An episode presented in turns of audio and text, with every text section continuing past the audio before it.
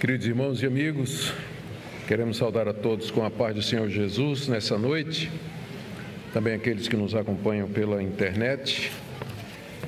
E lembrando que as crianças eh, ficarão para o culto nessa noite, e sempre pedindo aos pais que usem de discrição quando necessário, né? Ou seja, se você não conseguir fazer com que nem sempre a gente consegue, né?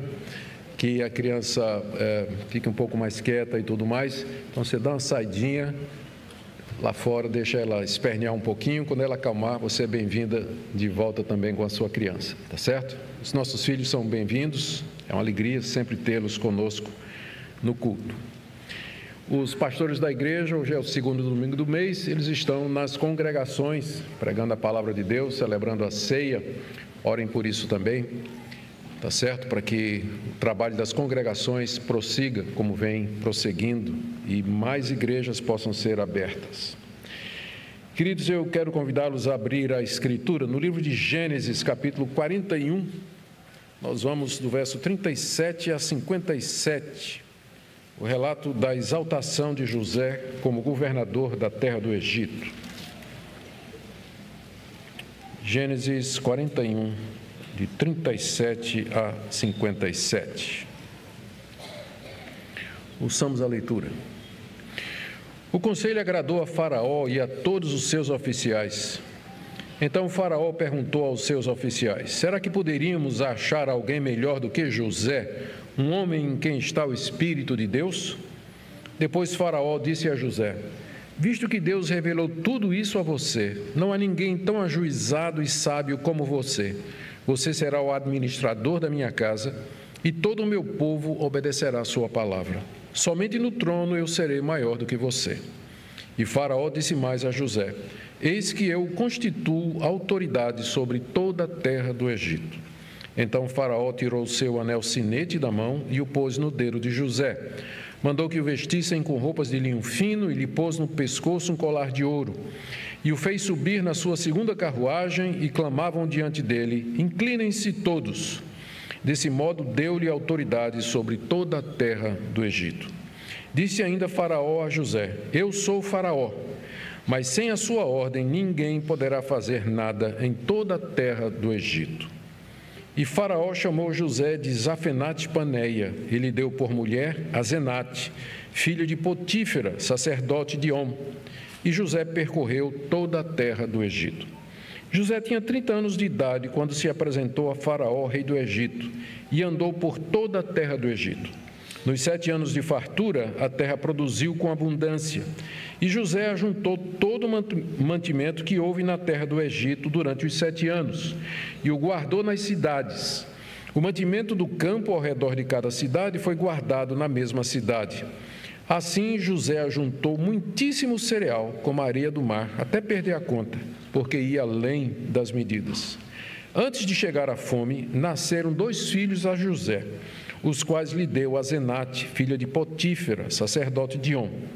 Ao primogênito, José chamou de Manassés, pois disse: Deus me fez esquecer todo o meu trabalho e toda a casa de meu pai.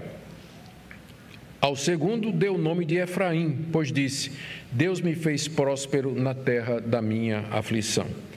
Passados os sete anos de abundância que houve na terra do Egito, começaram sete anos de fome, como José havia predito. E havia fome em todas as terras, mas em toda a terra do Egito havia pão. Quando toda a terra do Egito começou a sentir fome, o povo clamou a Faraó por pão. E Faraó dizia a todos os egípcios: Vão falar com José e façam o que ele disser. Havendo, pois, fome sobre toda a terra, José abriu todos os celeiros e vendia aos egípcios, porque a fome aumentava na terra do Egito. E todas as terras vinham ao Egito para comprar de José, porque a fome aumentava em todo o mundo. Até aqui a leitura da palavra de Deus. Oremos por iluminação do Espírito Santo. Ó Deus, nós sabemos que essa história está aqui não somente para nossa recriação, uma história bonita de sofrimento e depois vitória, prosperidade, mas também porque o Senhor quer nos ensinar verdades eternas Nós pedimos que Teu Espírito Santo nos conduza na compreensão da Escritura e na aplicação dela. Nós pedimos, ó Deus, consolo, instrução, orientação, correção, quebrantamento, esperança, tudo de acordo com a necessidade de cada um dos teus que aqui se encontram nessa noite. É o que nós te pedimos em nome do Senhor Jesus. Amém. Amém. Queridos, é sempre muito importante que nós entendamos o propósito maior do livro de Gênesis para que possamos entender as suas partes. Um texto como esse que nós temos aqui, por exemplo, ele pode parecer monótono, sem sentido e sem muitas aplicações para nós. Isso se ele não for lido à luz da intenção maior com, qual, com a qual esse livro foi escrito, a intenção de Moisés. Conforme nós temos visto até agora, Moisés escreveu a sua obra, livro de Gênesis e o restante dos quatro livros do Pentateuco, com o objetivo de preparar os descendentes de Abraão a entrar na terra prometida e ocupá-la e ali viver de acordo com a palavra de Deus. Tudo que é relatado no livro de Gênesis tem a intenção de contribuir para esse tema final, para esse propósito maior. E é exatamente com esse propósito é, do texto que temos, e é exatamente esse o propósito do texto que nós temos diante de nós. Ele fala de como José, depois de muito sofrimento, ele assume o comando do alto comando do Egito, salva o país da fome e dessa forma prepara o caminho para a chegada dos seus parentes, que é o próximo capítulo. Os irmãos de José, enviados pelo pai, vão bater a porta de José atrás de mantimento, cumprindo profecias, aqueles sonhos que José teve, dos irmãos se curvando diante dele, preparando a subsistência da semente santa que Deus havia guardado e vinha guardado até aquele momento, e abrindo o caminho para que se cumprisse o que foi dito que nos descendentes de Abraão Deus haveria de abençoar toda a terra. A Bíblia é o registro dos atos salvadores de Deus. Por isso que é um livro tão importante para nós, é o livro mais importante para nós, porque nele e somente nele nós temos a revelação dos passos que Deus tomou na história humana para realizar a salvação do seu povo. A Bíblia nos aponta esses atos redentores de Deus e nos prepara para aqueles que ainda serão realizados e que ainda aguardam o momento do seu cumprimento. É bom sempre que nós, ao lermos a Bíblia, tenhamos em mente isso aqui. É por isso que eu não confio em caixinha de surpresa, é, caixinha, é, versículo, sabe aquelas caixinhas, tem um nomezinho que eu esqueço agora. É, como é o nome, Sigurino? Caixinha de, de promessa, é isso mesmo.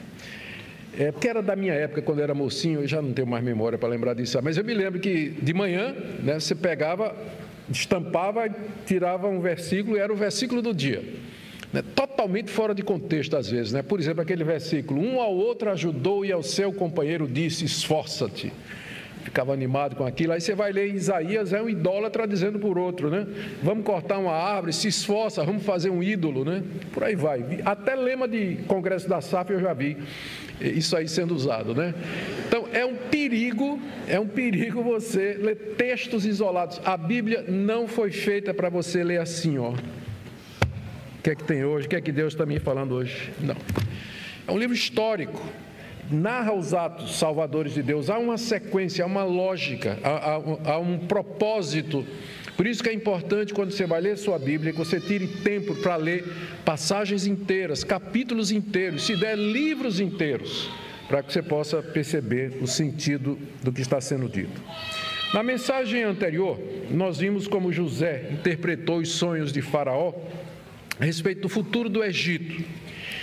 E a interpretação era essa: que Deus haveria de mandar sete anos de muita fartura sobre a terra do Egito, e depois sete anos de fome, fome tão grande que a fartura seria esquecida. E José, então, sem maiores pretensões, na sua simplicidade, na sabedoria que Deus lhe havia dado, ele aconselha Faraó a que colocasse sobre todo o reino um administrador sábio, para que pudesse, durante os anos de fartura, guardar, armazenar os mantimentos, os cereais, em celeiros grandes o suficiente para que quando a fome chegasse, o Egito não estivesse desabastecido. Não somente os egípcios, mas também outros povos que porventura precisassem. Esse foi o conselho que José deu a Faraó depois de ter interpretado os sonhos que ele teve das vacas gordas e magras e depois das espigas cheias e das espigas mirradas. E aí então, impressionado pela sabedoria, pela prudência e pelo discernimento de José, Faraó o coloca no alto comando do Egito, versos de 37 a 47. Porque esse plano de José foi do agrado de Faraó e dos seus conselheiros, como diz o verso 37, a ponto de Faraó perguntar aos seus conselheiros, no verso 38, onde é que achariam alguém semelhante a José? Porque era evidente que o Espírito de Deus estava sobre ele. A pergunta foi: será que poderíamos achar alguém melhor do que José, um homem em quem está o Espírito de Deus? Faraó sabia que Deus é o Deus dos hebreus. Faraó mesmo não, não, era adorador de Deus, ele adorava o Deus Sol, Ra, outro Deus do Sol, Atum a, a deusa Ré. Então, eram os deuses do Egito, Egito naquela época. Né? Ele não era adorador de Yahweh, que era o deus dos hebreus, mas sabia que o deus dos hebreus era Yahvé.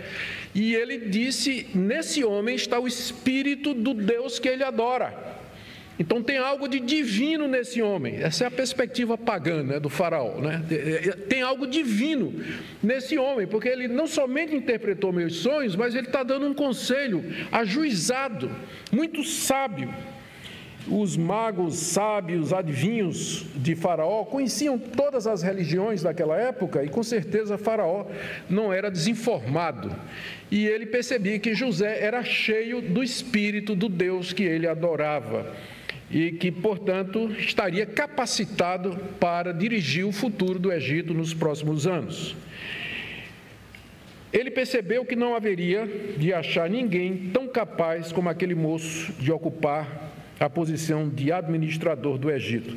E, como sábio que era, homem experiente que era, Faraó teve a visão de reconhecer a liderança de, José e a capacidade de José e dizer: é você, é você é a pessoa que você acaba de descrever. Ele tinha sido capaz de entender a revelação de Deus, e, e, é isso que Faraó explica aos seus conselheiros aí, que não vai ter ninguém melhor do que José. O melhor candidato para a vaga, que José tinha acabado de descrever o perfil, era exatamente o próprio José. Nós já dissemos antes que José não tinha menor pretensão menor pretensão. É, já tinha dado provas em demasia da sua humildade, da sua modéstia, de que ele sempre buscava a glória de Deus. Ele não estava buscando isso. Ele, inspirado por Deus, deu um conselho muito bom a Faraó. E Faraó pegou e disse: É esse o homem. E aí ele coloca José como a maior autoridade do Egito, abaixo somente dele, versos 40 e 41.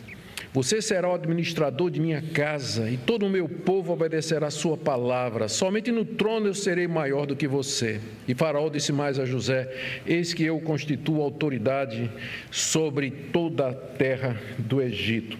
José, então, pelas palavras de Faraó, seria não somente o comandante do Egito, mas o administrador da casa de Faraó, como ele tinha sido da casa de Potifar e cuidaria do palácio, da corte, e todos os egípcios teriam de obedecer a Judé, a José. Literalmente, o hebraico diz, terão que beijar José, que era uma maneira no Antigo Oriente, de se, especialmente no Egito, de se mostrar deferência, né?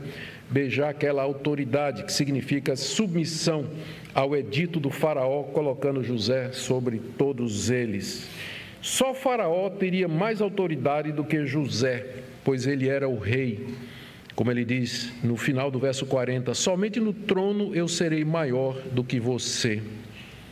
Somente no trono eu serei maior do que você. Isso, queridos, porque o Faraó, ele era considerado um Deus vivo, filho do Deus Horus. E a palavra dele era inviolável, e a tarefa do Faraó era manter a paz do reino e a sua prosperidade, mas como ele era humano, ele precisava de administradores. E nós sabemos por fontes externas à Bíblia, a arqueologia nos ajuda aqui, que essa posição era do grão-vizir Havia essa posição. Era o vizir ou grão-vizir era aquele que estava abaixo de Faraó, responsável pelo cuidado administrativo, jurídico de toda a terra, enquanto que Faraó, sendo um Deus vivo, cuidava das coisas divinas e mantinha a paz. Era a última palavra em tudo, mas quem mandava de fato era o grão-vizir. E tem um documento ah, nós sabemos, tem um documento aí da, datando do período da Idade do Bronze, cerca de dois mil anos antes de Cristo, que fala dos deveres do vizir do Egito. Ele comandava todas as atividades do Estado, estava no topo da burocracia administrativa, suas funções incluíam supervisionar a terra e o sistema judicial. Foi exatamente essa posição que José foi ocupar. A do vizir do faraó era a posição mais elevada que poderia haver. Por isso que Faraó disse: Eu sou Faraó, só eu não estarei, porque eu sou um Deus divino, só eu não estarei debaixo da sua autoridade. Mas todos no Egito vão beijar você e não farão absolutamente nada que não seja pela sua permissão. E Faraó então toma sua decisão, torna sua decisão pública, que isso aqui aconteceu na corte, não é? Ele entregando tudo a José. Mas agora chegou a hora de fazer com que isso se tornasse público e notório. De que outra forma José então poderia eh, desempenhar suas funções? Cinco coisas que o faraó fez no verso 42 a 43. Primeiro, ele tirou seu anel sinete com o qual marcava documentos oficiais e entregou a José. Como é que funcionava naquela época? Havia um documento, havia um édito, havia um decreto em vez de assinar, o rei selava, não é? ele selava com o seu, o seu anel, ou na argila ou na cera. É, amolecida pelo fogo. E aquilo, aquilo fazia com que o documento fosse oficial e a palavra inviolável do faraó. Agora, José estava com esse anel. O anel do faraó estava na mão de José. Segunda coisa que faraó fez foi vesti-lo de roupas de linho fino, fabricação exclusiva do Egito, no mundo do Antigo Oriente, e que era usado somente pela corte, pelos nobres, pelos sacerdotes. E aí, parece que a vida de José gira em torno de túnicas, não é? Quando não é o que o pai fez, agora a mulher rasga a túnica dele lá na casa de Potifar e agora ele ganha uma de linho, né? Maravilha. O faraó lhe dá roupas de linho fino. Terceiro, põe em seu pescoço um colar de ouro, verso 42, para indicar agora a sua posição elevada. Tudo isso com o objetivo de exaltar José.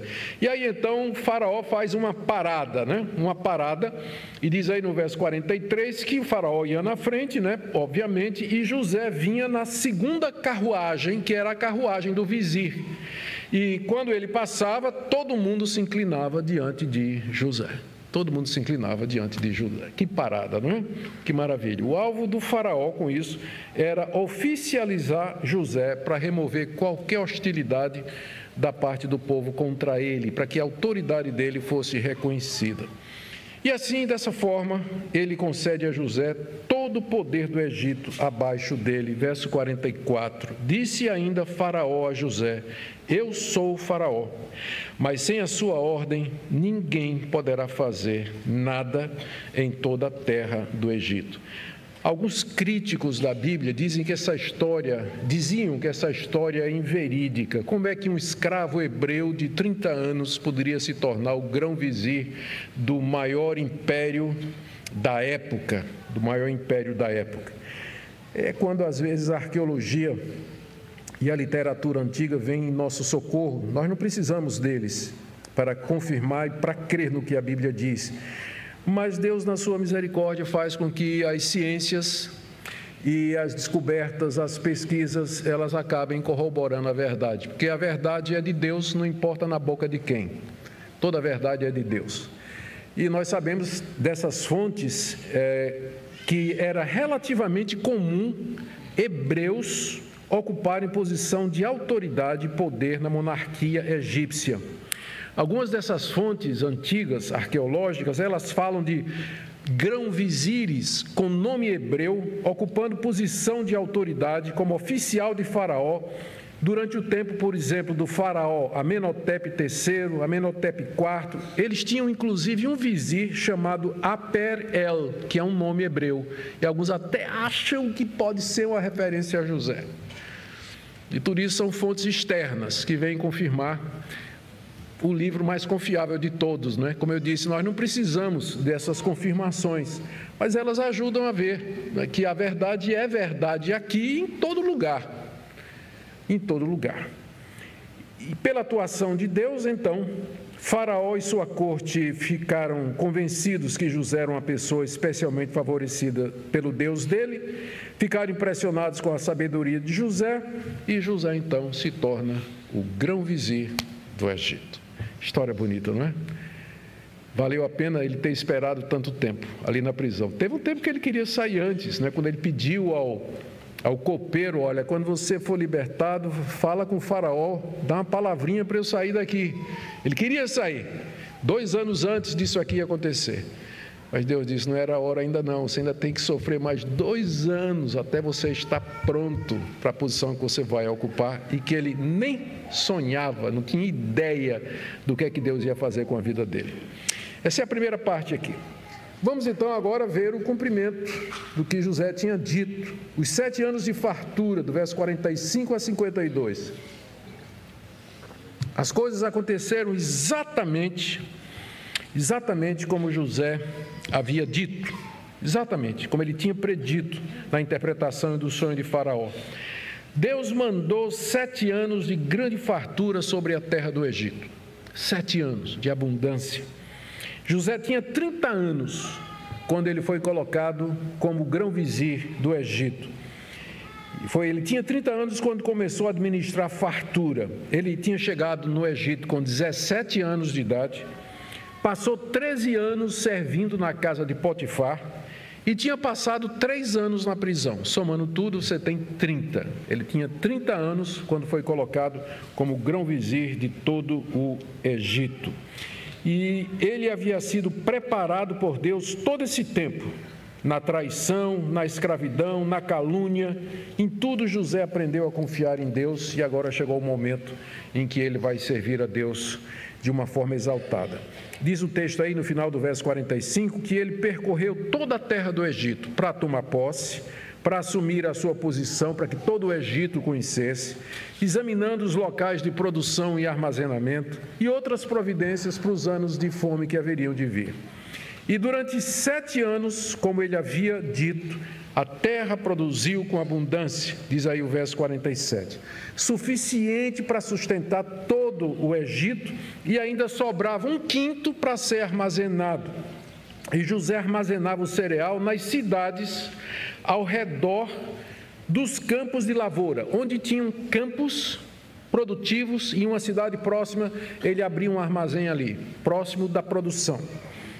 Como diz aí o texto, né, no verso 48. E até que, segundo o verso 49, era tanto cereal que eles perderam a conta, e não dava mais para contar, porque era muita abundância. Deus, que é o Deus da história, que é o Deus do clima?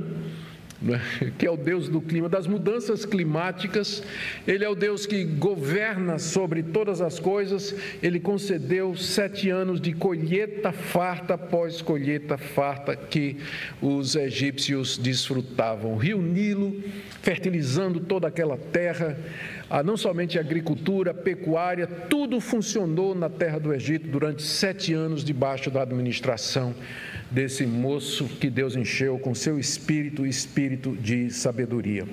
Mas tinha outras coisas boas que aconteceram durante esses anos na vida de José. Primeiro, Faraó lhe deu um nome egípcio, Zafenat Paneia, como parte da sua naturalização. José tinha que se naturalizar no Egito, tinha que se tornar cidadão egípcio, né, para poder exercer tudo isso. Então, tudo começa com um nome, um nome novo.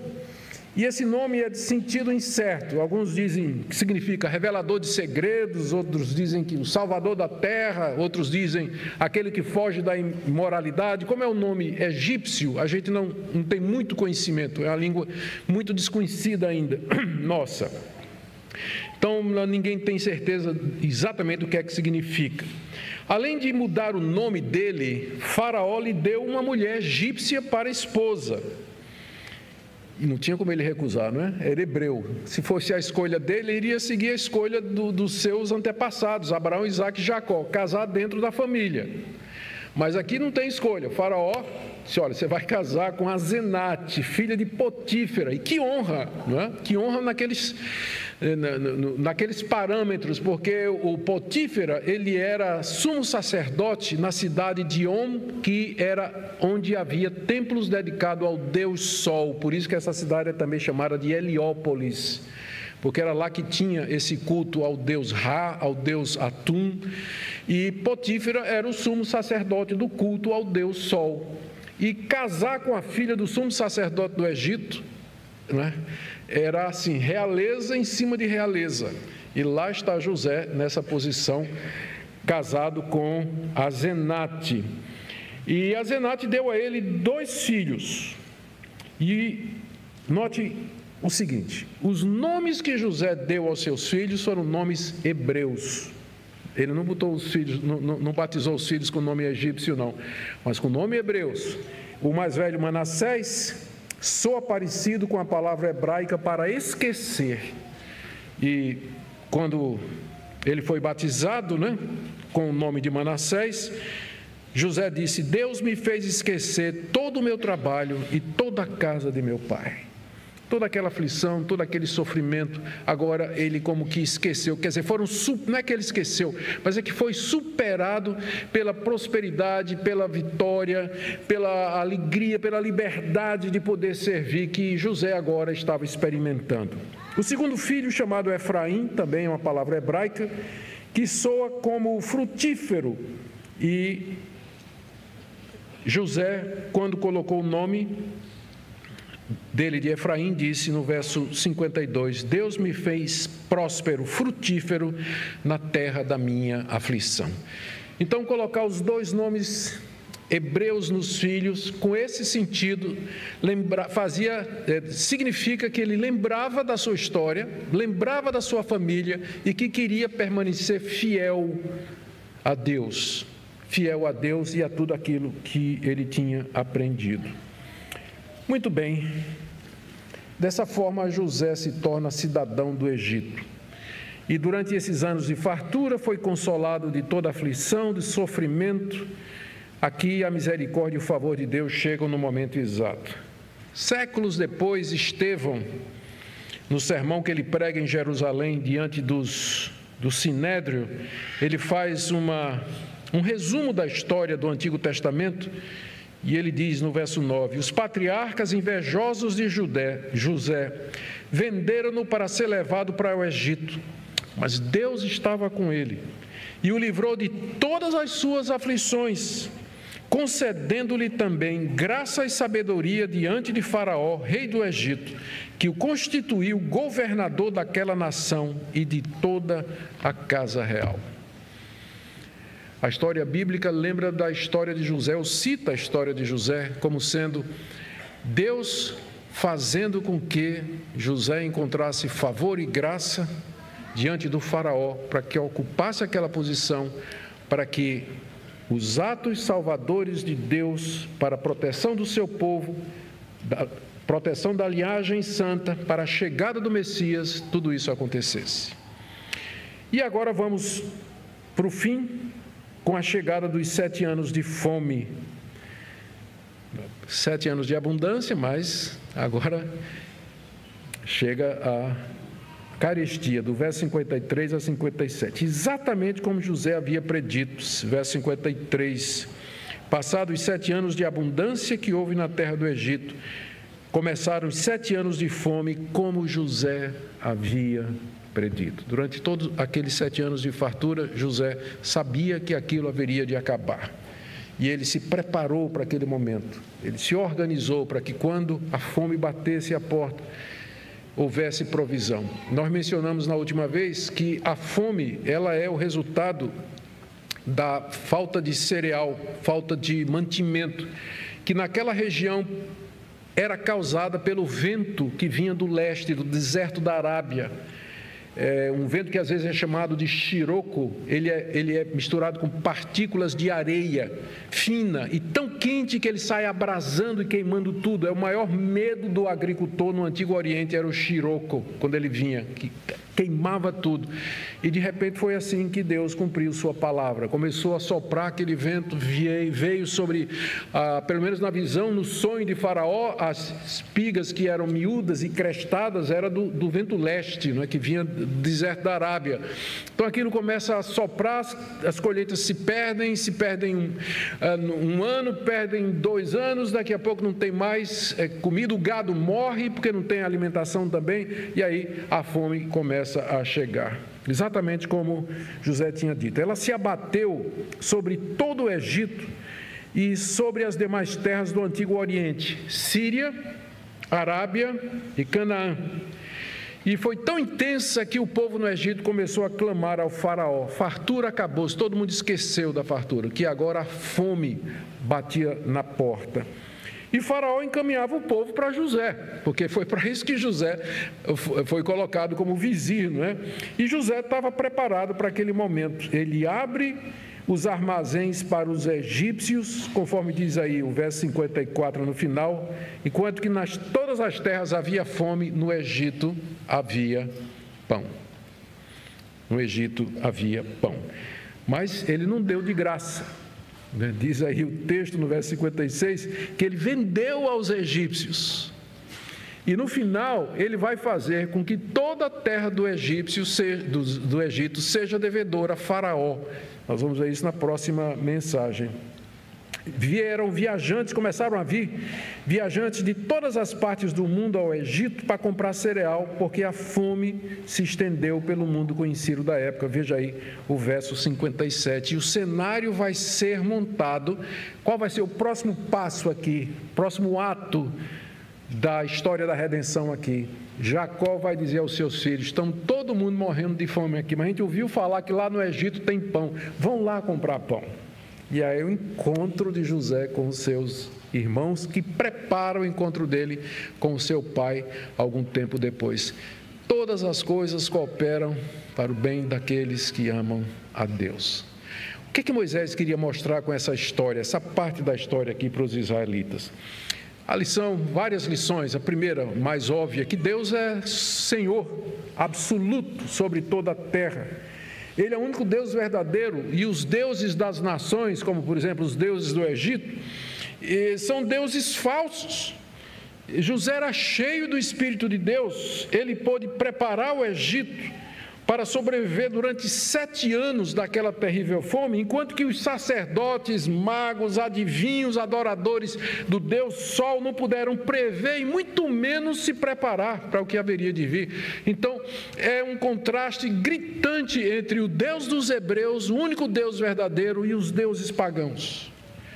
E sem dúvida, esse é o ponto de toda a Escritura a soberania de Deus, a realeza de Deus, a majestade por direito de criação e de redenção. Ele reina sobre tudo e todos. E ele quer ser reconhecido. É assim que ele guia a história, é para isso que ele age. Tudo acontece caminhando para esse fim. No fim, todo joelho vai se dobrar e toda língua vai confessar que Jesus é Senhor, para a glória de Deus Pai. Portanto, quando os judeus entrassem, os israelitas entrassem em Canaã, porque são esses a quem Moisés destinou o livro de Gênesis, eles deveriam lembrar da superioridade de Deus e não se curvar diante dos deuses dos cananeus, dos heveus, jebuseus, amonitas, moabitas e outros povos pagãos que habitavam na terra de Canaã e ao redor dela. Segunda lição que nós que Moisés quer trazer para os israelitas aqui é que Deus haveria de abençoar as nações através deles.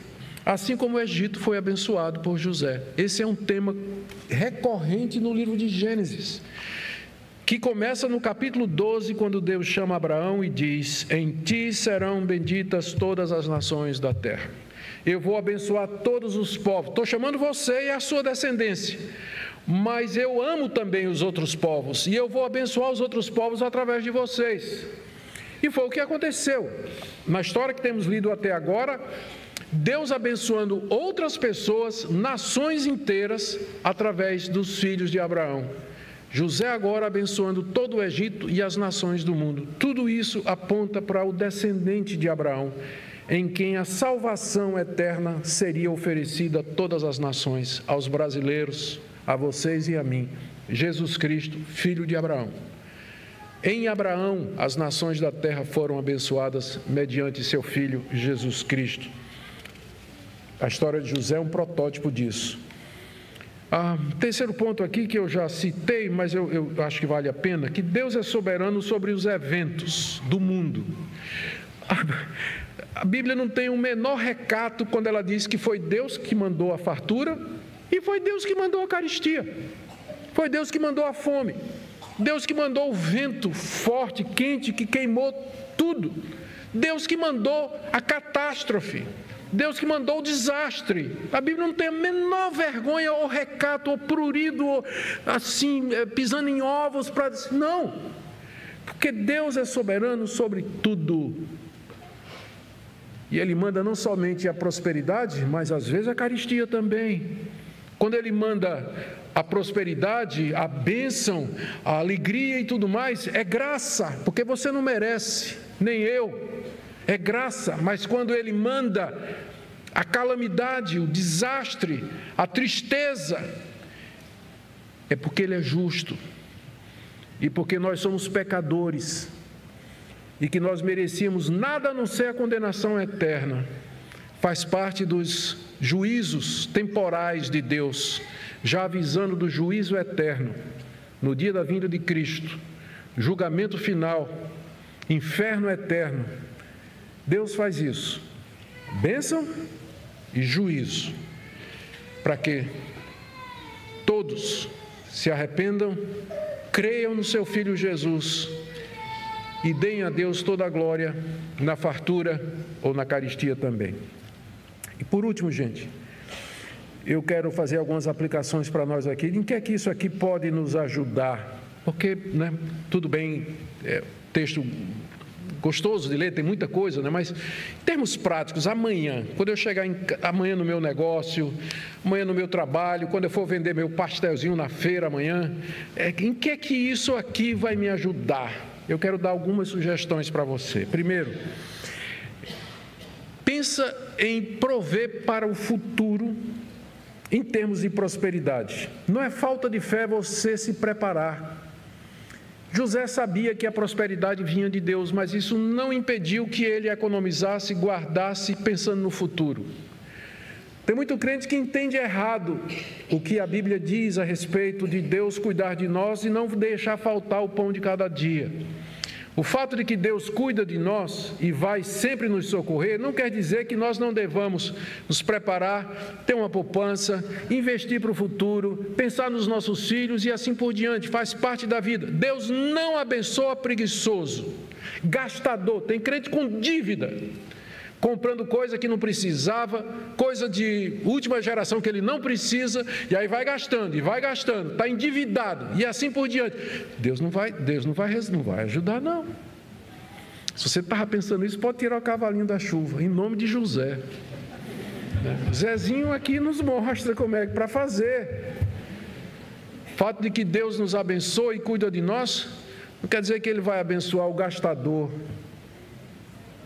falta de providente. Né? Deus abençoa, dá o pão gasta naquilo que não precisava, sem pensar no futuro. Aí quando chega a dificuldade, é um peso para os filhos, é um peso para parente, é um, é um peso para um monte de, de, de gente, para os pais e assim por diante.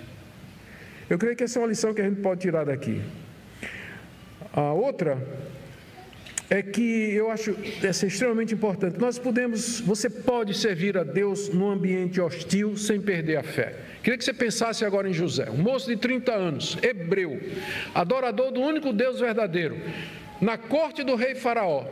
O nome dele é mudado, um nome egípcio. Ele é obrigado a casar com uma mulher idólatra, filha do sacerdote, com certeza adorava os deuses do seu pai também. E tinha que trabalhar na corte do rei do, do, do faraó do Egito. Era um ambiente totalmente hostil a verdadeira religião.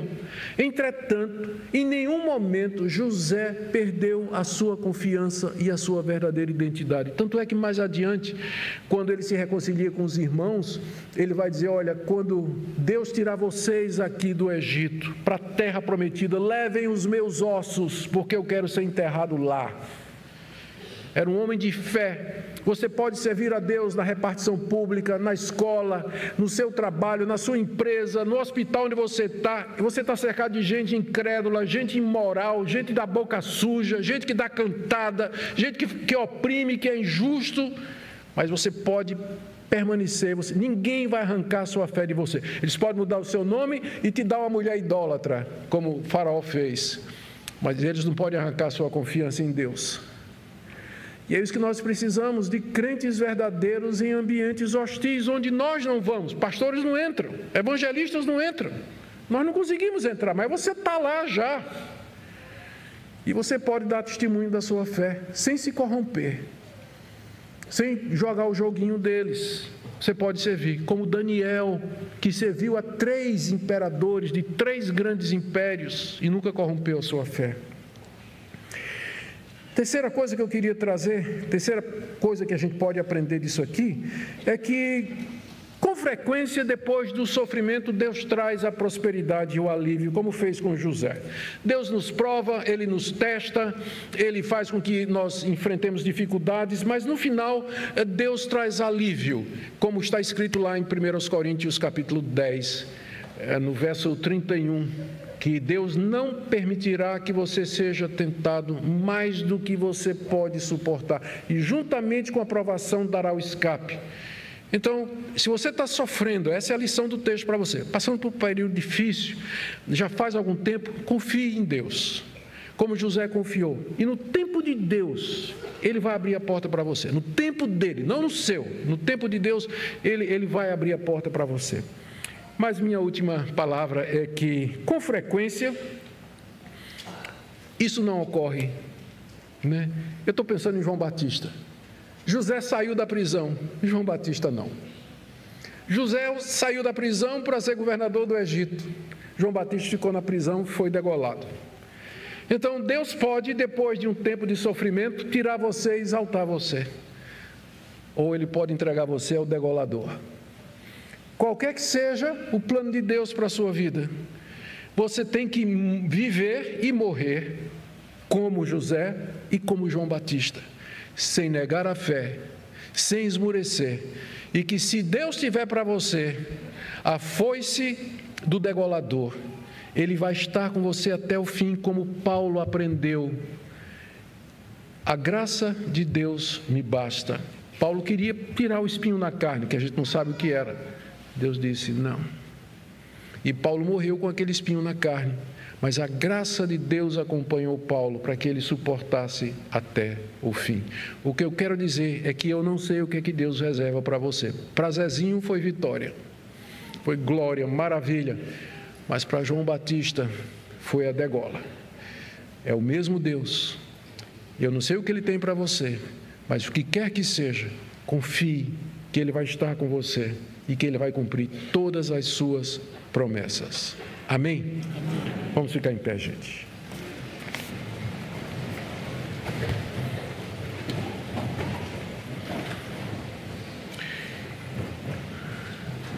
Senhor, te damos graças pela história de José, pelo que o Senhor fez na vida daquele moço, que depois de ser traído pelos irmãos, vendido como escravo, jogado num poço, comprado como escravo, caluniado pela patroa, jogado numa prisão, esquecido durante dois anos. Finalmente o Senhor abriu a porta e o exaltou sobremaneira. Nós sabemos que compete a Ti, está na Tua soberania, fazer isso com quem o Senhor quiser. Mas se o Senhor nos reserva, Senhor, a dor, o sofrimento, a doença, a masmorra, a perseguição, finalmente a morte.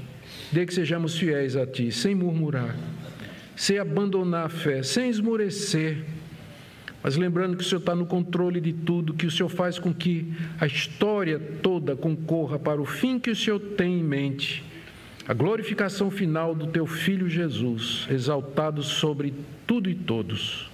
Consola os corações dos que aqui se encontram nessa noite, de acordo com a necessidade. É o que nós pedimos em nome de Jesus. Amém. Amém.